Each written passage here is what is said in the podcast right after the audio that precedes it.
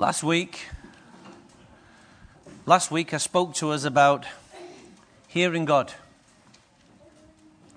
Was it a long week last week? Have you forgot?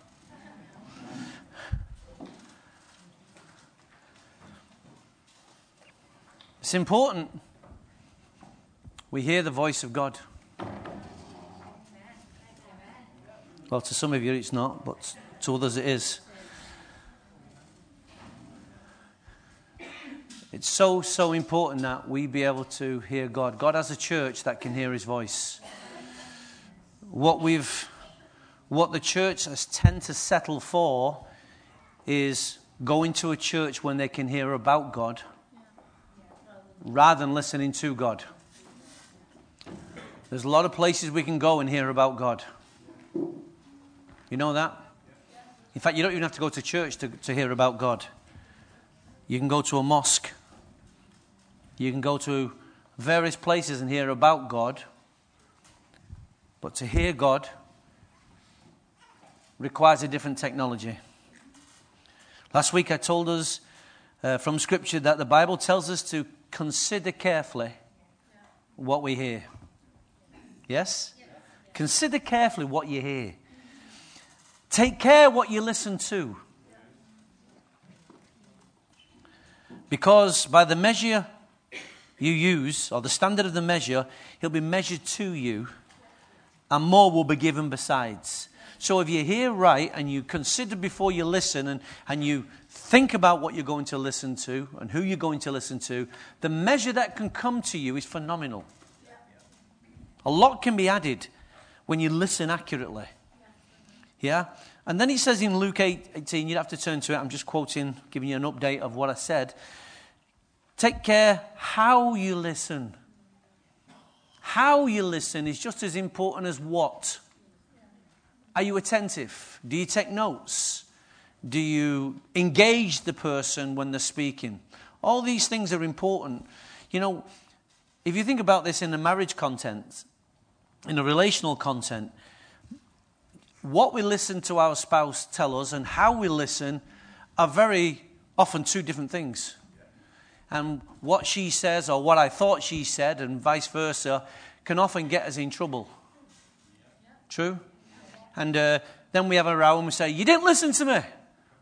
And then the other person says, oh, I heard you're all right. Yeah, it's you heard, but it's what did you hear? And uh, this is the whole point of communication going to the receiver. The receiver has to decode it and then has to resend it. Yeah? And very often, you've ever heard the, the line that says, send me some troops, we're going to advance. And the message was interpreted, send me some boots, we're going to a dance. No, no, no, no. Send me some troops, troops, troops. We want to advance. And they send some boots because they think they're going to a dance. I mean, can you get any more clearer as to how communication can easily go wrong when you don't pay attention to what you're listening to? True? Uh, we don't need any boots, but we do need some troops to advance this word. Amen? I don't want puss in boots. I want troops in boots. Amen? And Genesis tells us in the dialogue between Satan, Adam, and Eve, who told you?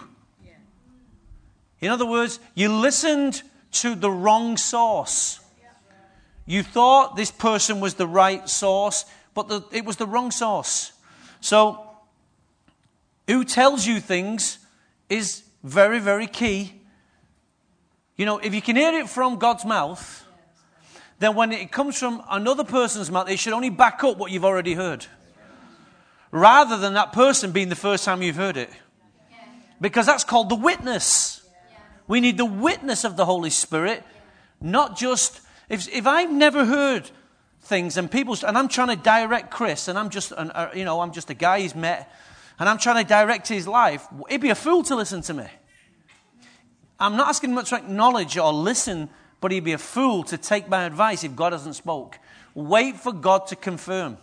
If God doesn't confirm, I'm just a car park prophecy. Ignore me. It's very dangerous when people can't hear God and then they run to and fro to listen to somebody else as a substitute when there is no substitute for God. God's your father. Listen to Dad. He's safe. So when the church begins to hear God, then the church will begin to follow. Yes. So when you look at why the church isn't following God, it's because the church is not hearing God. Because hearing and obeying go together. Yes. Amen? Once we know the voice of God, we can stay clear of the strangers and dangers. Because there's a lot of strangers out there who come in the name of God, who come in the name of the Lord. And with a stranger, there's always a danger. What do we tell our children? Don't speak to strangers. But in the church, we speak to them all the time. If you're going to be a friend of God, carry his language. So in John chapter ten, in fact, for those who were at our prayer meeting this morning, Andy read this out to us. John ten four says, when he has brought out all of his own, he goes on ahead of them, and the sheep follow him because they, what? They know his voice, but they will never follow a stranger. So the danger stranger, there it right is. They never follow a stranger. In fact, they'll run away from him. Why? Because it's the smart thing to do. But they don't recognize a stranger's voice. But in the church, very often, we listen to a stranger's voice. And then he says in John ten twenty-seven, my sheep listen to my voice, and I know them, and, I, and they follow me. That's important. I give them eternal life, and they shall never perish. No one can snatch them out of my hand. So the, the thing is, is you've got to be a sheep. You've got to be one of his sheep. Now, I know you get this, this little image of this furry little thing. This furry little thing that, that's all cuddly, which is disease-ridden animal, who's a stubborn numbskull. It's great for eating. It's great for wearing its coat. But the nature of the animal, the nature of the animal is not good. Because it's, it doesn't think. Now, Jesus never says to, to you, follow me blindly. He says, think, consider, weigh up, acknowledge, take responsibility. Any preacher ever tells you, just open your mind, don't listen, just follow, say to him, bye. Because the one thing God never says to you is let go of your mind. Because Eastern religions will say, open up your mind. Just see the ball. See it bouncing. See the sheep. And no. no. Keep hold of your mind. It's yours. Yeah. Amen? That's why the phrase comes, have you lost your mind? Well, most people didn't lose it. They give it away. And in giving it away, they lose it. So don't ever open your mind to numbskulls. Okay? Promise me you won't do it? Yeah, I bet. So there are, how many of you know that in this world there are many noises, there are many voices. This morning we heard the sound of many waters as we worshipped in the Lord's presence. Many voices, many words, many contributors as we all began to worship, and each one's releasing their heart, each one's releasing different things to the Lord, and the Lord can hear every word. And he has no problem hearing, he has no problem considering, he has no problem acknowledging what you've said. Because God is the ultimate communicating machine. I don't know how he does it. He's definitely not a man. He's definitely not a woman. He's God. He has that capacity to be able to multitask simultaneously. How many people just in this last five minutes have spoke to God around the world? And everyone he can, he can individualize and respond to. It's amazing. You don't ever want to be God for five minutes, never mind a day. Don't ever want to be Bruce Almighty. If you've ever seen the movie, you've seen all those prayer requests in the movie, the filing cabinet. You never want to be Bruce Almighty. Just be considered, just know God Almighty, not don't want to be Bruce Almighty. But there are so many noises and voices that distract us from hearing the voice of God. Every time Donald Trump stands up, is he a voice or is he a noise? Is he a distraction? Is he an irritation? I'll let you work out. Every time any politician stands up and speaks, There's a million sounds that come out the mouth. Most of them is called lies. It flows like a river. But the point is, so many people listen to their voice. So let me just give you some voices that you'll all be familiar with. You ready? The first voice that you listen to every day is the voice of pain that comes from your human body. Do you know pain is a loud voice? And the older you get, you seem to develop them. When I talk about pain in your body, I'm not talking about to the, to the man or the woman at the side of you. Call your husband or your wife. I'm not referring to your relationship. I'm talking about the pains inside your own body. As I notice as I get older, my joints start creaking. I've noticed my hips are starting to, and I say, hey, get in line. Don't, don't limit this stallion. Don't limit this stallion. And the body has a voice. Do you know your thirst has a voice? It has a craving, doesn't it? Thirst. When you're, when, when you, when you're really thirsty, all you can think, all you can think about is water or a nice cold drink. Is that not true? And, and it's this voice saying, get me to a tap. Get me a drink. What about your emotions? Your emotions. Here's a classic emotion. I don't feel like. Can't be bothered.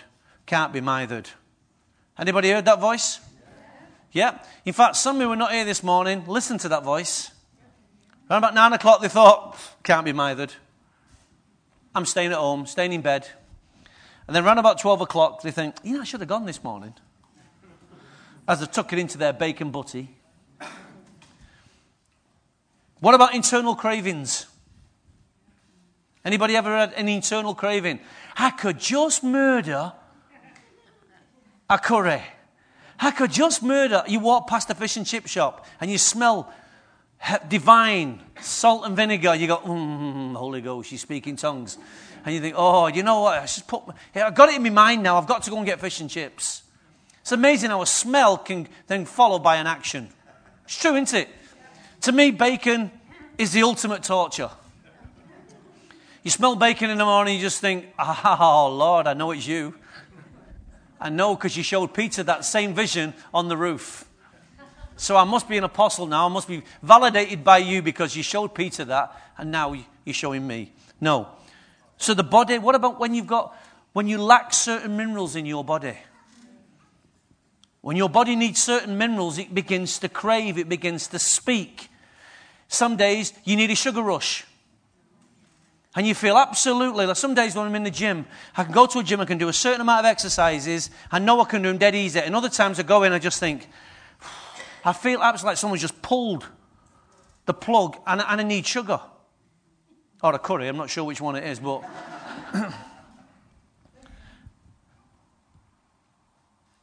When you have mineral deficiency, it has a voice. Give you another one. What about the voice of your own human mind? It speaks to you every day.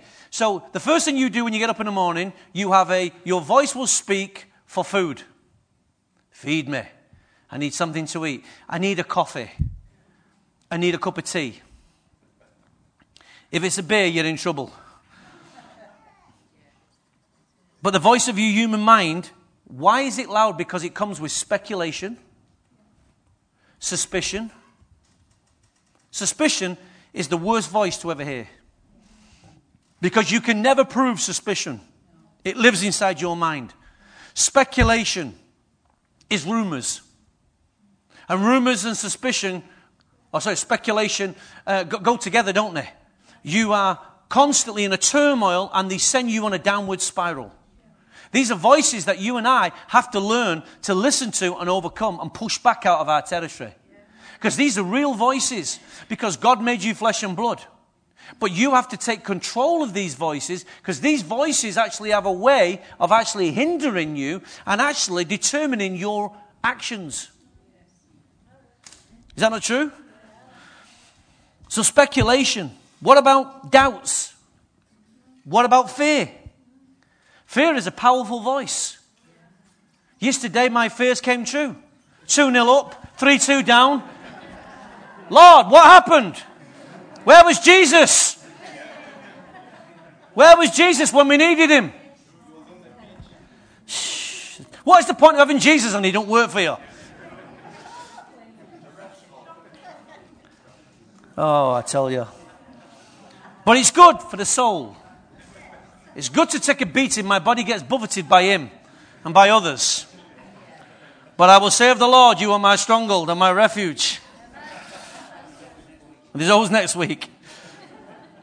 So, that's joking aside. That's for somebody who doesn't know what happened yesterday, we lost. If you want to know against, ask somebody else. I'm, I'm all shook up. What about anxiety and worry? There's millions of people being contained by fear and anxiety and worry. It's crippling them. It's a voice. It has to be dealt with. It has to be overcome. It has to be pushed out of our territory because it's a very, very real, serious voice that lives inside of us. Amen. How many of you know that? Amen. And these things block you from hearing the voice of God. And you interpret God through these emotions. And this is very dangerous because God is God and you are you. And God has to speak through the sound. He has to speak through the noise, through the confusion. And for you to get that message through the confusion is very difficult at times. And this is why God gets blamed for all kinds of things. And it's so important that your emotions are the number one, I think. I have often said, and I've not heard any other person say it, so I'm going to be the first to claim it. I've always said the greatest gift any leader can have is not vision. You can go through all the superpowers that leaders have. For me, the greatest gift any leader can have is emotional stability. Why do I say that? Think of emotional stability like a matchstick. It's not strong, is it? But everything will sit on that. Every weight, every concern, every circumstance will sit on emotions. And if your emotions can be destabilized, every gift you have, every talent you have, every bit of knowledge you have will all come crashing down because you have a weak emotional base. Jesus was the most stable, emotional guy we ever heard about in life. And Jesus could take the whole wor- worries of the world on himself. He was the matchstick. And yet, he was undefeatable. Amen? And you and I, God wants to build you so that to the world's eye, you look so fra- fragile, you look insignificant. But yet, God can build his church on people like you and me. Emotionally stable is what every woman wants her husband to be emotionally stable. Every man wants his wife to be emotionally stable. Every employee wants their boss to be emotionally stable. Why? Because if you've got an unstable emotional pharaoh at the head, it's going to create tyranny for the workforce. Yes? So I try to be as stable as I can, albeit I don't always succeed, but what I do have is the ability to remove myself. I'll walk round the block, I'll go home, but I won't fire up in front of everybody. Why? Because you deserve that. I have to show you there's a way of approaching you, just like I've got to try and help you to show you there's a way of approaching me. There's a way of approaching God. God never comes to you emotional. But we are emotional. But we have to, this is why this, the fruit of self-control is here. Why? Because rage is a fool. Rage will do things that it regrets and consequences it cannot always reverse. So, the Bible talks about the fool. There's four different levels of fool in the Bible if you, if you research it, and I won't go into them today. But you know, a fool cannot take a city. Proverbs tells us that. So we've got to be careful of the human emotions. The next thing, you got, the next voice you've got to hear, beware of, is the voice of men. Yeah. The voice of men is a strong voice. We're surrounded by people's voices, people's opinions. We turn the news on. And you know the news is a very, is a very crafty, cynical machine. Because it tells you what you want, what it what it's being fed. It wants you to know certain things, and it feeds the news in such a way. When there is no news, they present it to you like there is news. And when there is major news sometimes, they'll try and throw a curveball in there to deflect the real news. And what they do, they have the habit of, think of news like bread. They throw enough seed on the floor to keep the chickens pecking and following. And when you're following, the real news is over here. So I like what Donald says about fake. But what Donald doesn't realise is when he's saying it, half of it's fake when he's saying it. But everyone's happy now with this word fake. He's brought this word out to in the open called fake. And I like that because now I can say, well, Donald, you're fake. Not all the time is fake. But the thing is, we know it's fake. But we just don't know when it is fake. That's the issue. We know this fake. We know the papers lie. We know journalists lie. We know politicians lie. We know that. But do you know when they're doing it? True? So the voices of men, how do the voices of men come? They come through opinions. They come through counsel. They come through philosophy. They come through doctrine. They come through politics. And they come through theories, hypotheses. All those things is what we call I Q intelligence, or the I Q quadrant. And I read a great scripture from from Job this week about knowledge. And I just thought, you know, man on his best day is not as smart as he thinks. God is so smart. God is so clever that man isn't. So the voice of the human body, the voice of the human mind, the voice of men, or the voices of men. How many of you know Karl Marx? How many of you know Lenin? How many of you know Hitler? How many of you know that behind these voices, atrocities appeared? These were voices. How many have you know that every time you read this book, is this a book of just black and white paper, uh, black and white ink on white paper? Why? Why?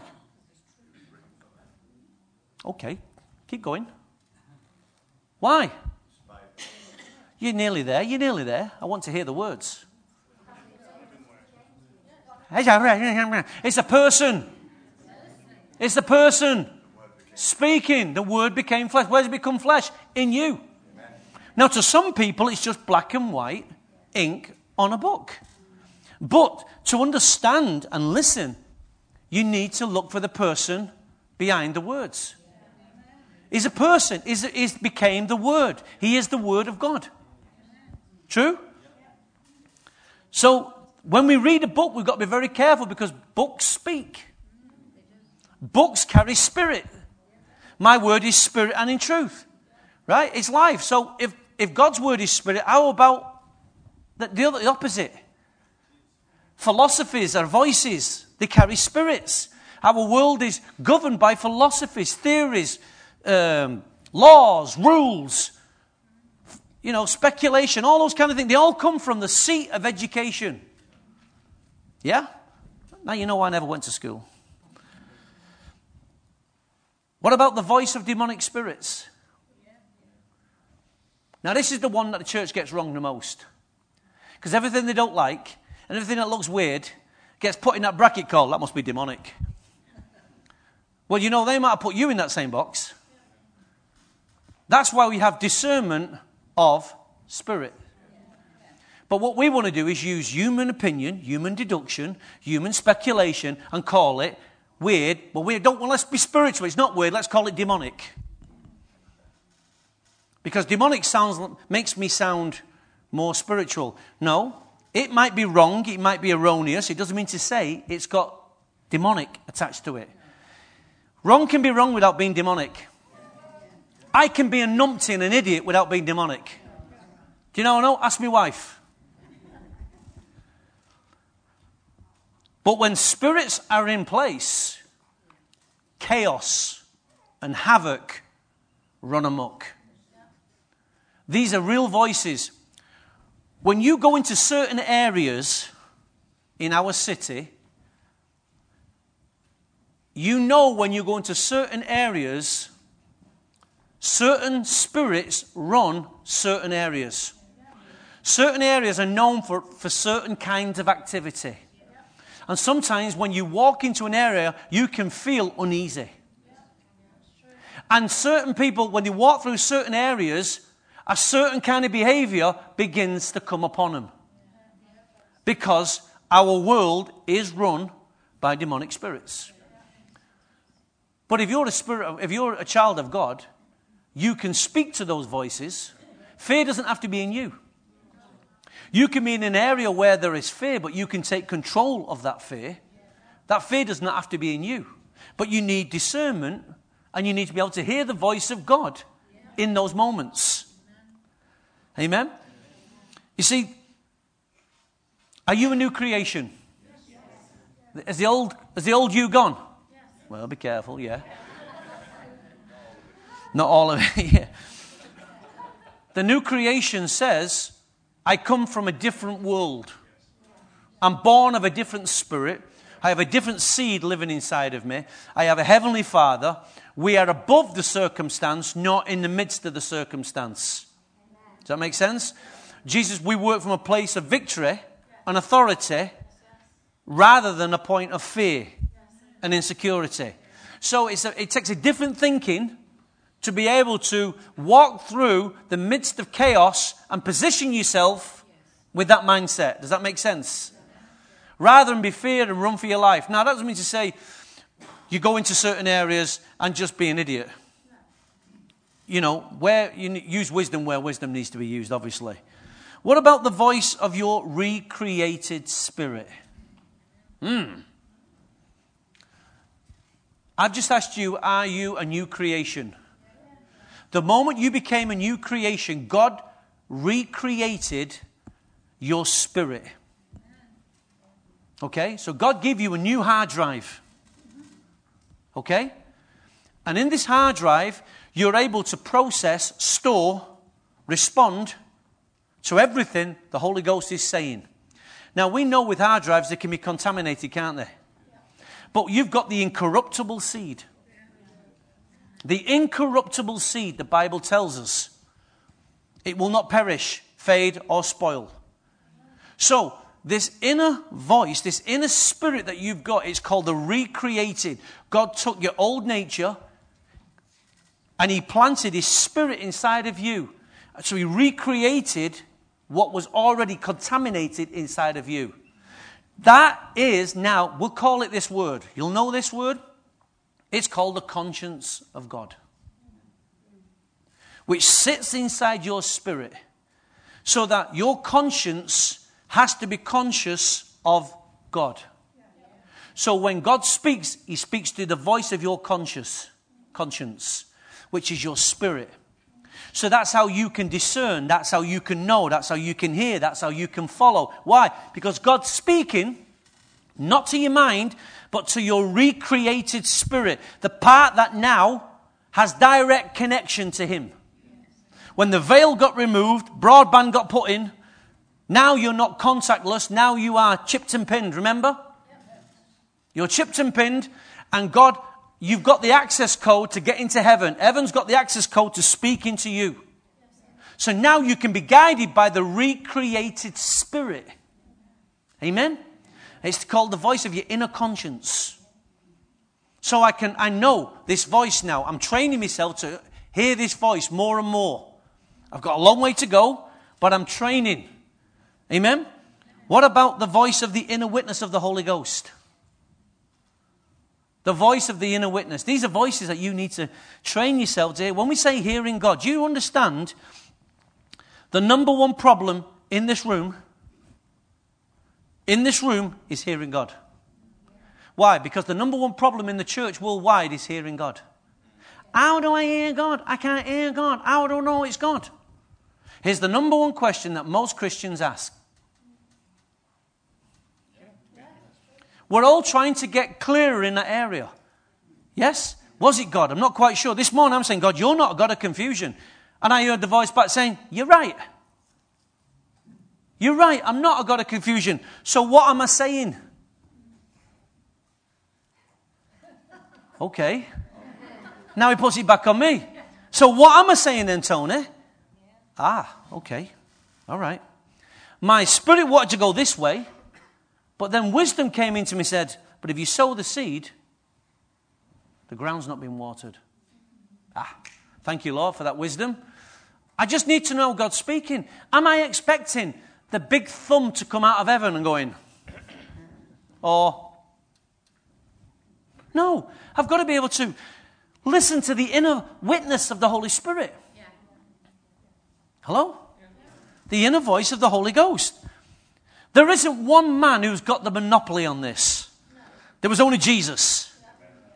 We're all trying to learn how to understand the voice of God. So I'm going to help us this morning on this journey. Is that okay? Because I want you to be able to hear God very clear.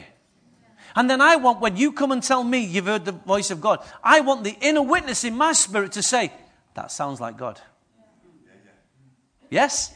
Rather than going, oh, I better go and pray about it now. No, we need the inner witness. I tell you what, if Phil says to me, I believe God's saying this, it might take me six months to get to the voice that he's heard.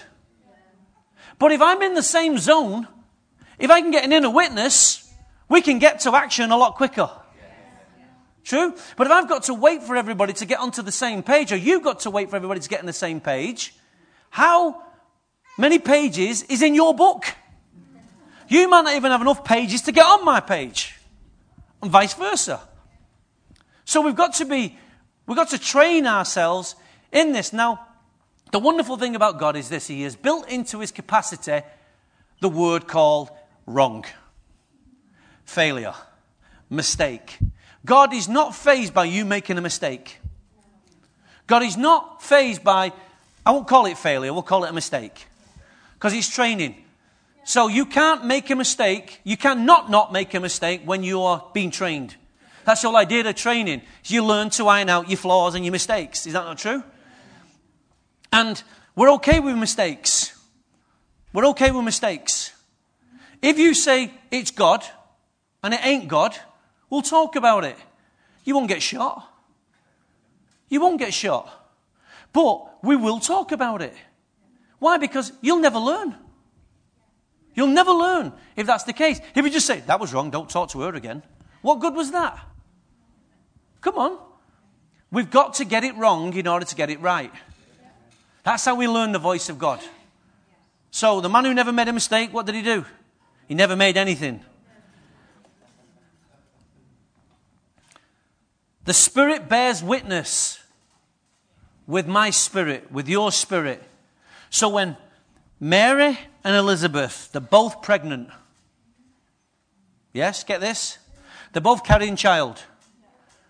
And what happens? The Holy Ghost has dealt with them differently, spoke to them differently, different times in different places. There was no email, no FaceTime, no Instagram, anything on Snapchat. There was none of that around. God dealt with them individually at different times. Okay? What happens when they came into the same room? The baby leapt. The baby leapt. And what did they say? Blessed are you. Blessed are you. And there was an instant witness about what God had said to them both independently. That's the inner witness of the Holy Spirit.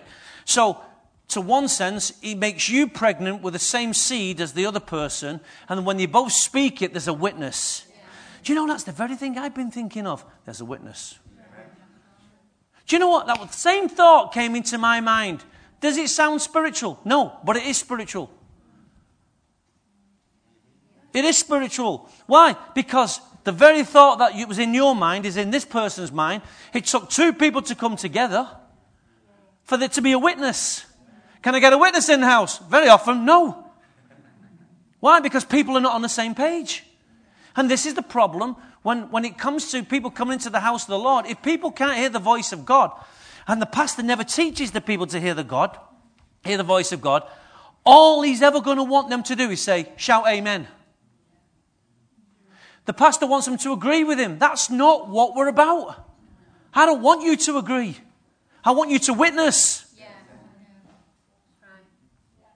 I want the same witness that's in my spirit to be the same witness in your spirit. There's no point in being like that. What's the point of that?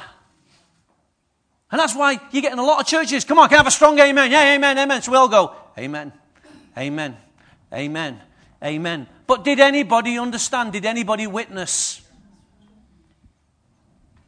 So, I know the preacher wants some feedback, but we don't just need amen, we need witness. Yeah. Yeah. So when afterwards people come up to me and say, you know, what you said this morning really witnessed with me. Ah, so we hit the same frequency. Yes, that's good. So, during the night, Acts sixteen nine, during the night, Paul had a vision and of a man in Macedonia, standing and begging him, come over to Macedonia. Come over to Macedonia. Come over to Macedonia and help us. I feel like that Macedonian. Come over to the Dream Center and help us. And after Paul had seen the vision, we got ready at once to leave for Macedonia, concluding, yes, yes. concluding that God had called us to preach the gospel to them. The dream became a witness. Soon as he saw it in the dream, the Macedonian saying, come over and help us. He didn't have to go to his pastor. He didn't have to go to the elders. He didn't have to do this and say, I got to pray about it six months. And my vision, I saw the vision of a man. What does it mean? What does it mean? Instantly he concluded. Yeah. Why? Because he was in that zone. He was in that zone of hearing God. So, if I did show you this, how would you know you've, you've heard the inner voice of the Holy Spirit? Well, you don't need to turn those scriptures. Just put them up there for your reference, should you want them. I'm going to read them to you. And see if you can pick out the key words. So God created man in his own image. In the image, God created them, male and female, and he created them. Genesis five. When Adam lived one hundred thirty years, so he's an old man, he had a son in his own likeness, so he can still produce. He had a son in his own likeness, in his own image. And he named him Seth. Romans. For those God foreknew, he predestined to be conformed to the likeness of his own son, that we might be the firstborn among many brothers. First Corinthians fifteen. The first man was of the dust of the earth, the second man from heaven, as was the earthly man. So are those who are of the earth, and, and it is the man from heaven. It's, it's complicated language, this.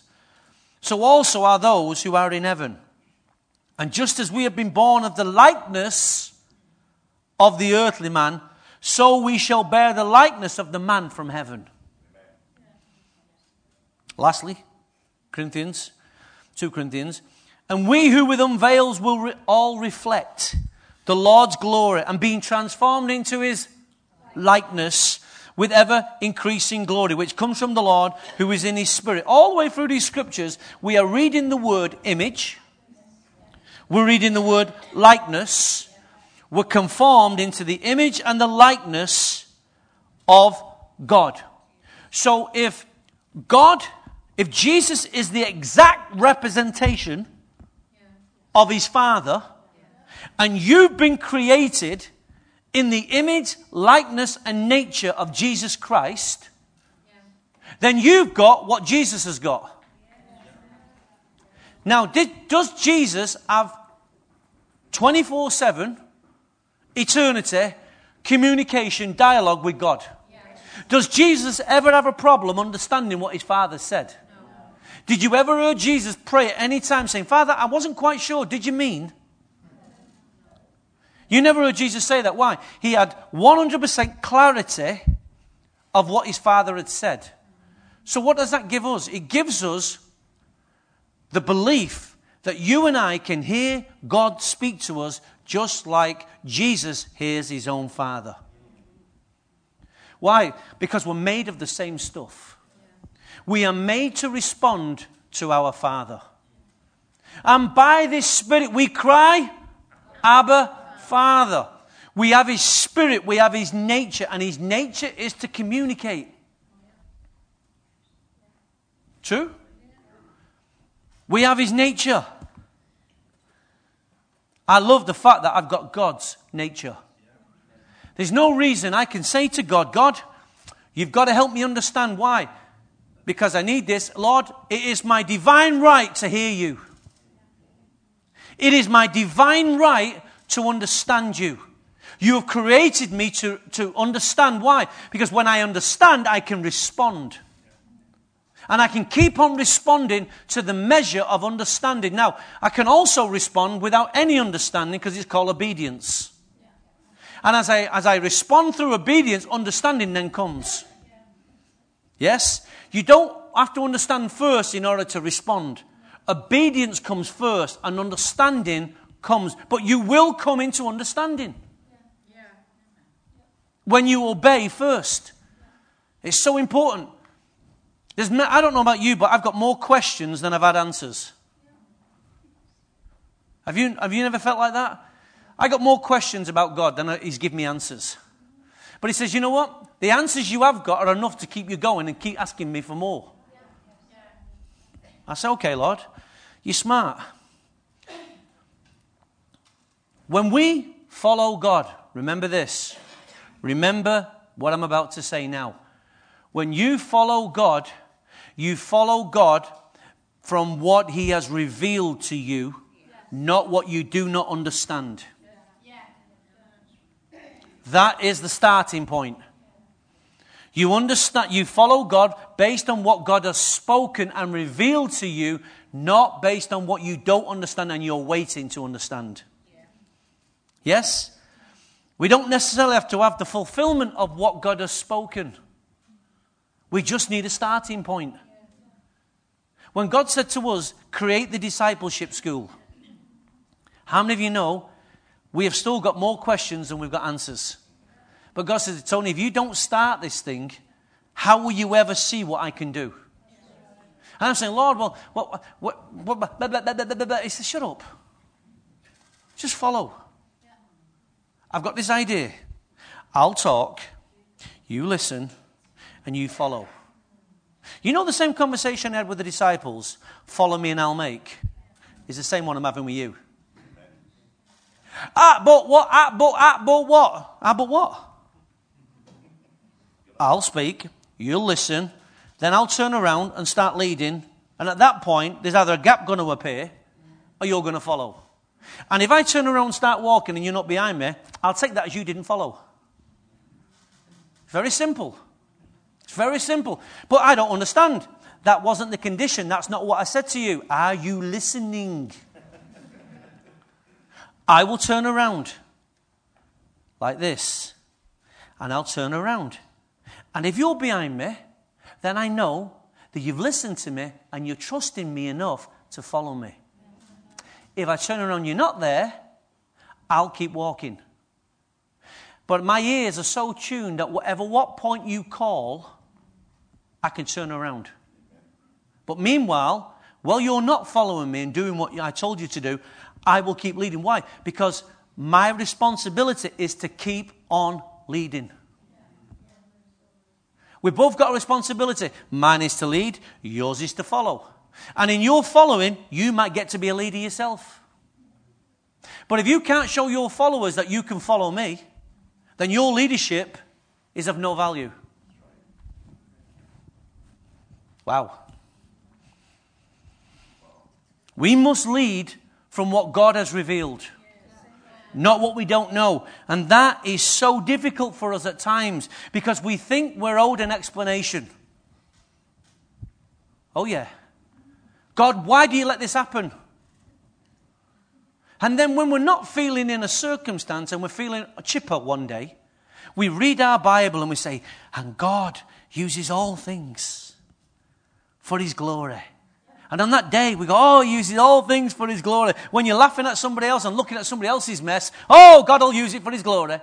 But when you're in the when you're in the midst of snot and, and snot and tears, it's, oh, God, why, why, why? Tell me, explain, Lord. You you feel so cruel. Come on, be honest. And all things work together, except the church. All things work together except the church. All things work together for the good. So your mess becomes your message. And when your mess becomes your message, then you realize that all things work for the good. Because out of that mess came a message, and that message is good. True? But none of us want the mess. You can't have a birth of a baby without there being some blood. Without a mess. True? And you've got to trust someone down there to bring forth what you're carrying up here. True? And at that point, all you can do is scream and shout and confirm and... Well, sometimes it's okay. It's called faith. Sometimes you you might have a have a moment, but you still you still trust enough to birth what you've been carrying. Yeah. Yeah. True. Yeah. I always think of these fellas who faint when they go to the wife's birth, and then they faint on the floor. And you imagine the wife going, "Well, you were a fat lot of good, weren't you, at this moment of time?" And the fellas go, "Oh, I was overwhelmed by what I saw." You think you're overwhelmed? You get up here and you have a push. You didn't faint, did you, Chris? Yeah. You went, huh? Query, yeah. Uh, I, I did that when they gave me the bill. Blood, oh, right, okay.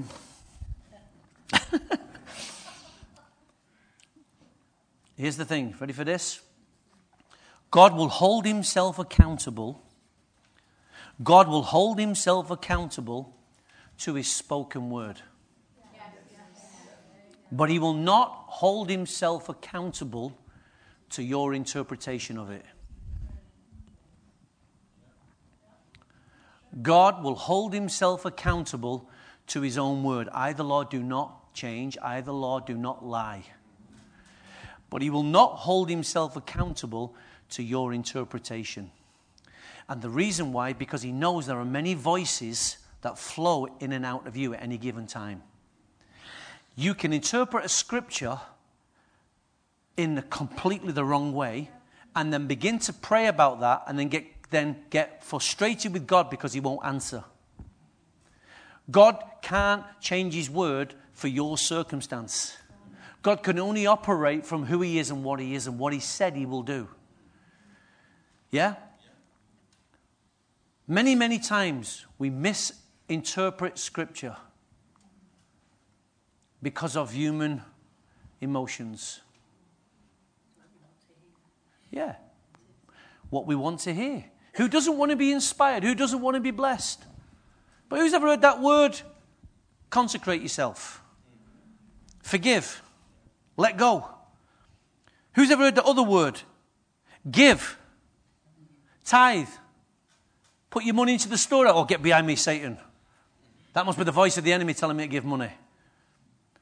We can interpret Scripture according to our, how we feel on that day. On any given day, we can interpret Scripture any way we feel. And this is why we must consider. This is why we must keep going back to the Word and saying, Father, did I get this right? Confirm it to me again, Lord. And God will confirm it to us because we know. Now, that doesn't mean to say the day you heard it, you was emotional and you, you misunderstood. I'm saying there are many voices that go through our hearts and minds at any one given day. That's why if there's a witness, it's got to continually be a witness. Yes? Yes? So God will not hold himself, because God will only hold himself accountable to his word, but he will not hold himself accountable to your interpretation or my interpretation of it. I can say God says, so easy. And we've all done it from time to time. However, God's saying, did I really say that? You imagine the Holy Spirit saying, you did say that. Not Jesus, Jesus saying, no, you didn't say that, Dad. Why? Because we remember everything. You didn't say that and I didn't say that. But he said we said that. No, we didn't say that. No, God's never forced into doing something that he never said. When God makes a promise, he knows exactly what he promised. But you know children, children, children don't hear correctly Because they didn't hear the word no, they mean everything means yes. No, no, no, no, no. Yes does, no, or silence does not mean yes. Silence does not mean no. Silence can mean many things. Silence can mean you're not ready to hear what the answer is. You know that movie, The Truth? The truth is you can't handle the truth. Well, that's very often the case with us. The truth is we're not always built for a no. We're not always built for, well, okay, if this is going to happen, this is this has now got to be the case. No, no, we just want to hear yes. I don't like no. I don't like no. Because many times when I'm praying, I honestly believe that what I'm praying is a yes prayer. Have you ever felt like that? I remember once, I've said this to you, or some of you before, I remember praying for a house. And it was a house round the corner in the Moravian settlement. Carol and I thought, let's get the mortgage off our back. We'll be free. We'll have all this money. And this, these houses around here, nice houses in a cheap location, and I thought, but beautiful setting.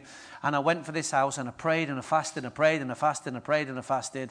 And I put my application in, believing God was going to give me a house, and was going to get this monkey off my back called a mortgage. And I got a no. And I remember saying to God in my bedroom, you're tight. You're tight. I could have had this mortgage off my back, but you did not yet. And I remember going to task with him. And I mean, little did I know, what right does the clay have to speak to the potter? And I remember thinking, whoa. Later on in life, God begins to show me why he didn't give me that house. Now I go, ha, you're smart, you are. I know why you're father and I'm not. And it's like, shut your mouth. Stop whinging. Trust me that I'm your father. Trust me that I know what is good for you. And you know what? I learned that. But guess what? There are some times, this is what I felt what God was saying to me is this. Tony, I'll just say this. Put that chair there. That's God. He says, sometimes, son, when you're young and you're immature and you're stupid, you'll come before me and you'll you'll release your frustration. Right? He said, I'm big enough to take your hit. But guess what? Once you've done it once, you're never coming back to me like that again. No, I'm going to teach you how you're going to come back to me. Because you, you and I won't have this relationship much longer if you keep approaching me like that. True? So the next time I come before the Lord, oh, Lord, Lord, Lord, uh, and I'm kind of, now I'm cautious. And I'm, I'm learning there's a protocol to come before the Lord. But when I'm young and immature, I got away with it. But now I'm getting mature, there's a way I must approach him in order to hear his voice. I can't be berating God every time to force God's hand up his back to speak to me. God says, son, you're a son, I'm a father. You cannot keep approaching me as your father like that and expect me to respond in kind. Do you realize with the breath of my nostril, I could just finish you? Ah, now I start to understand the fear of the Lord because now there's a wisdom.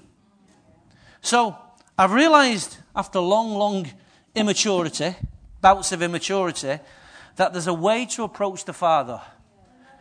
And it's not by screaming and moaning and complaining, albeit I might feel like that.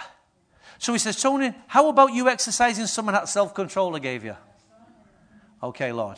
So now I've learned, or I'm learning, that when there's no answer, there's a reason. So my question is now, Lord, show me, is there anything in my heart that's stopping this? Or there's a particular thing I'm going through at the moment, well, I won't say too much about, and I'm searching for the answer of God. And I'm doing something the other week, and as I'm walking, this piece of wisdom came into my mind that took the weight of frustration out of my heart. He says, this is the wisdom that came into my mind. What is it you don't know? Why don't you ask what you don't know? Ah, there are things going on behind the scene that you don't know. This is the reason why sometimes you don't get an answer, because God's doing things behind your back rather than in front of your face. God's setting the scene and arranging the parts while you're still walking and trusting him in faith and believing on him. God is doing things behind that. And I know there are other players involved behind the scene. Yeah? There are other things going on behind the scene that you and I have no idea.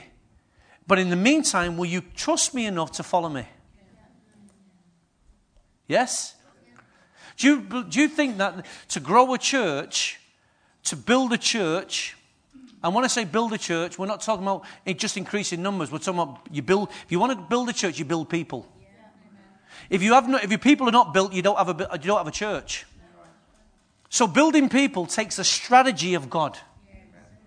How does your heart change? How does my heart change? Well, it changes by men hearing God, speaking that word first, and then those who hear it then work with that word. True? All that is process. None of us have got like this overnight. None of us. How many of you know that? None of us have got like this overnight. So in the meantime, I just have to keep hearing God. Now, here's the thing. God spoke to me a couple of weeks, well, a couple of months ago actually, about something. I'm not going to say what it is. And instantly as it came into my spirit, I got up off my desk, I put my coat on, and I went to where God told me to go. I went and I did what God told me to do.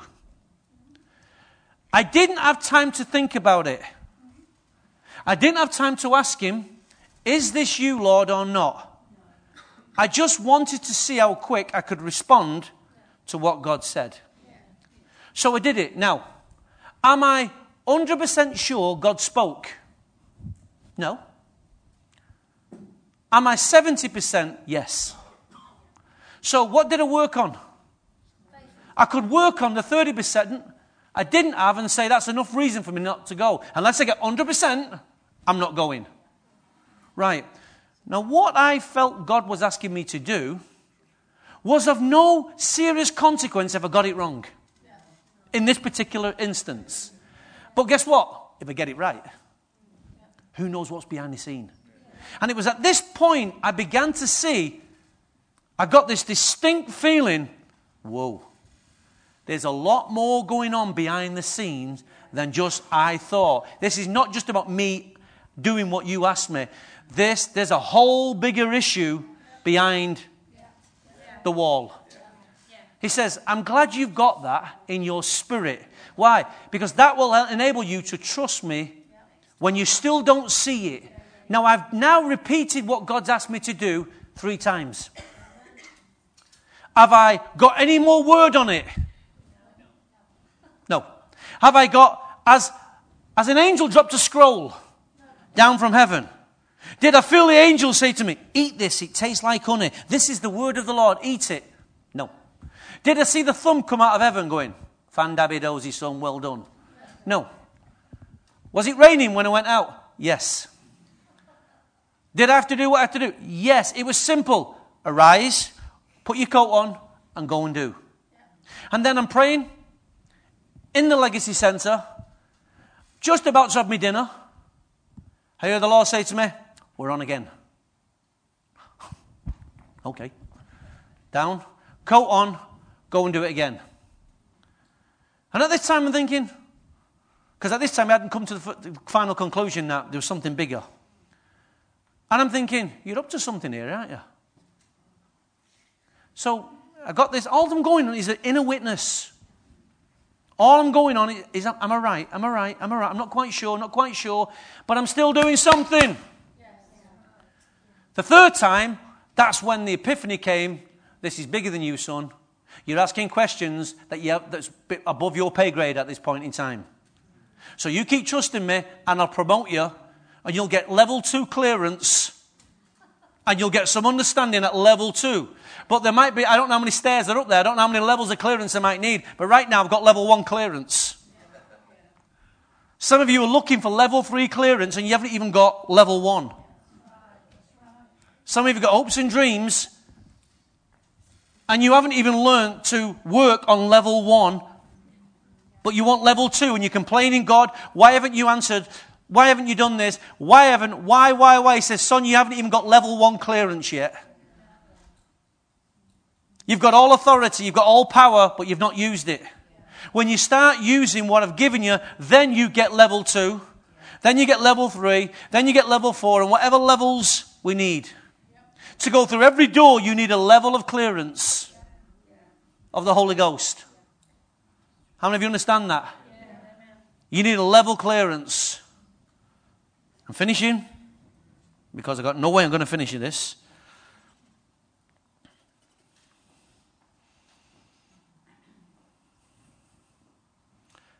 Last scripture, Isaiah thirty.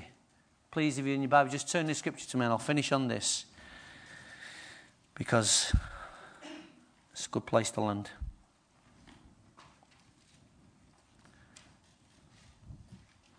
We cannot be trying to hear God and trying to obey God when our circumstances are speaking to us. God speaks above the circumstance. How many of you know that? And listen, as much as it, it sounded spiritual, every time God speaks, you can't keep putting a fleece out. It was an Old Testament happening. It happened once. We got to walk by faith in the New Testament. I'm not saying a fleece is wrong, but it can't be at every time. It can't be every time. And Uh, If you, if this is you, God, show me. Okay, I'm not quite sure, Lord. Show me again, Lord. Show me again, Lord. Show me again, Lord. That's what I mean by a fleece. No, you got to learn to respond. The quicker you can respond, the more you can go, the more you can do. But here's the scripture I want to leave with us today. Isaiah chapter thirty, verse twenty-one. Whether you turn to the right or you turn to the left, this is what I, this was me this morning.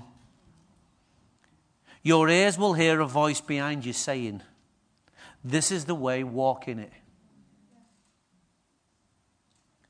Whether you turn to the left or turn to the right, your ears will hear a voice behind you saying, this is the way, walk in it.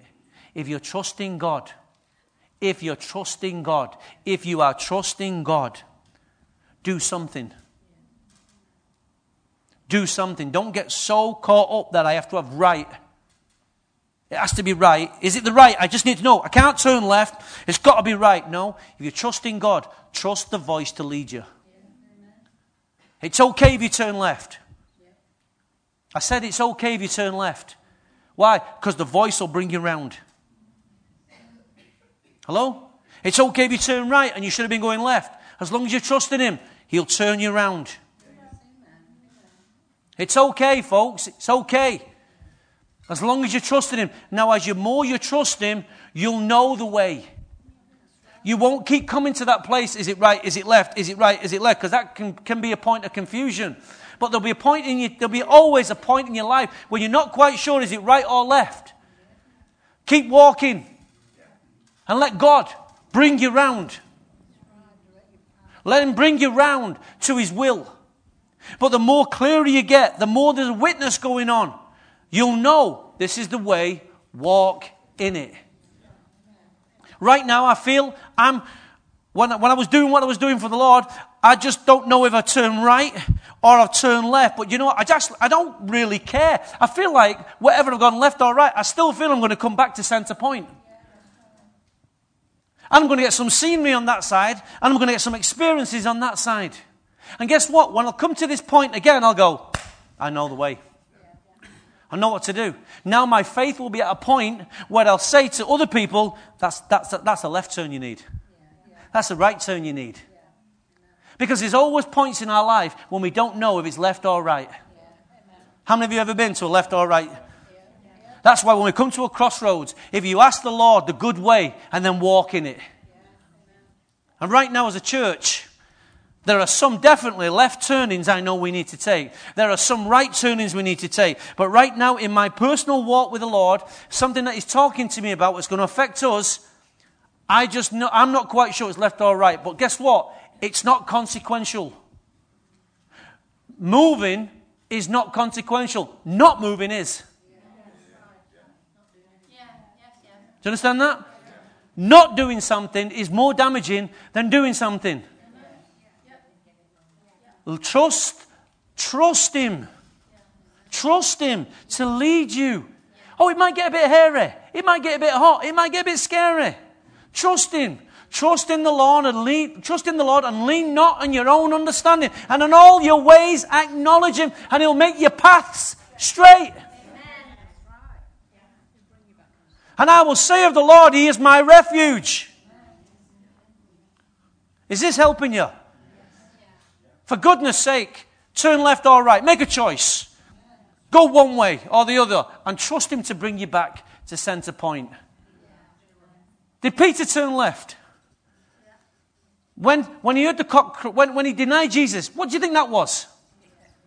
It was a serious left turn. But when Jesus stood on the beach and reinstated him, what did he do? Bring him right back. God knows if you just, God knows we're on a journey. God knows the difference between someone who's learning and someone who's stupid. Judas never got, Judas turned right and never got back to center point. Ananias and Sapphira, they lied to the Holy Ghost. They never come back. But as long as you're trusting in the Lord, the Lord will always bring you back. Let's, with that, let's rise to our feet, please.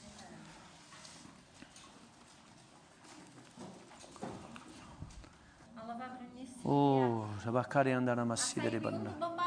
Jesus. Jesus.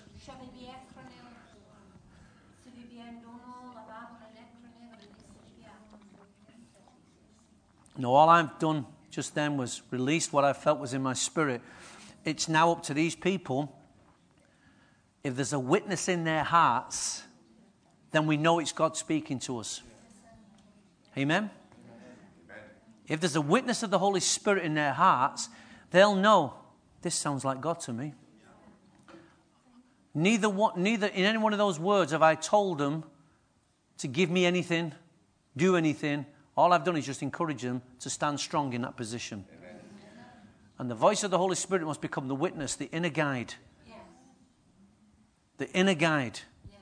So that people can hold the word. Yes. Amen? Amen? The mo- most important thing is, is this. I know I can prophesy. The issue is to be strategic when you prophesy. Yes. At the right time, speak at the right time. Yes. You know, if I prophesied over you every week, you become so familiar with the prophecy that it would have no power whatsoever. But when you listen, when we speak, and then the Lord says, speak over this one. Speak over that one.